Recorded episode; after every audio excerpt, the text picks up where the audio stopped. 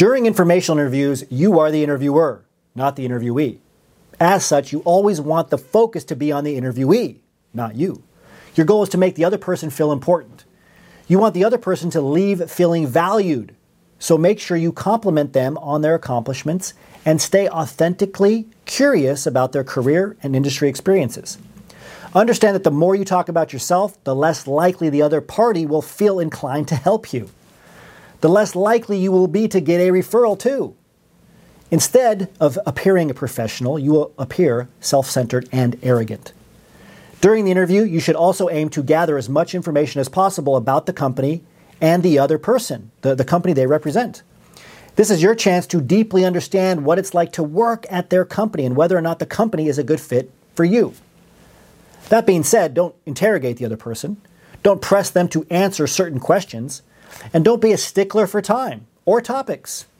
Firing off a list of questions that only matter to you without engaging your interviewee will create a cold and unfriendly atmosphere. Instead, you want to approach the interviewee and the interview itself like a friendly journalist, writing a puff piece about the interviewee and their company. Your goal is to keep the tone casual and conversational by actively listening and responding to the other person's stories. Don't be afraid to go with the flow of the conversation either. If the other person veers off on a tangent, good, let them veer. It means you've hit on a topic that is particularly interesting to that person. If the other person becomes disengaged with structured questions like, What is your typical day at work like? Try asking less conventional questions like, How have your work passions changed over the years? You should constantly be gauging their interest levels and moving the conversation to what they are most excited to talk about. Finally, keep the entire interview time to a minimum unless they want to make it go longer. Respect the time frame you set previously, but and again, this is important, be ready with more questions in case they say something like, I have another 15 minutes if you'd like to keep talking.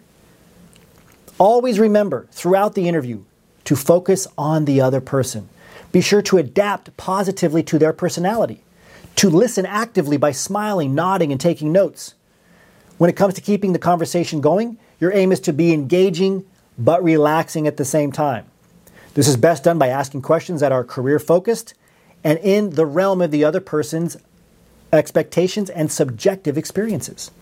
When holding an informational interview with someone by phone, video, or in person, it's best to focus on the seven types of questions you should be asking rather than memorizing the exact questions to ask.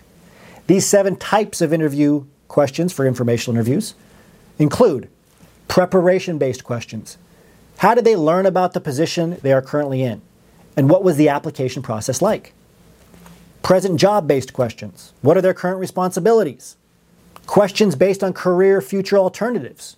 What is the career trajectory for people in this role? Can they move up the corporate ladder? What lateral moves are possible?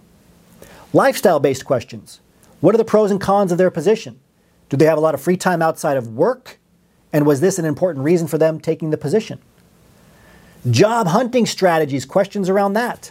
What advice can they give to PhDs wanting to secure their type of position? What additional training is required? What qualities should you focus on? Nature of organization questions. What is the company culture like? Is there constant turnover? Is job satisfaction high? Expertise and qualification matching questions. What suggestion can they offer to you or any PhD to be successful in this field? Pay close attention to what's been said and ask other questions when something's not clear. At the end of the interview, try to gather names of other individuals you can interview next. Then, depending on how the interview progressed, ask for a referral to a position that is open or will be opening at the company in the future. In this way, you can have a successful informational interview that may even lead to an actual interview, interview and a job offer.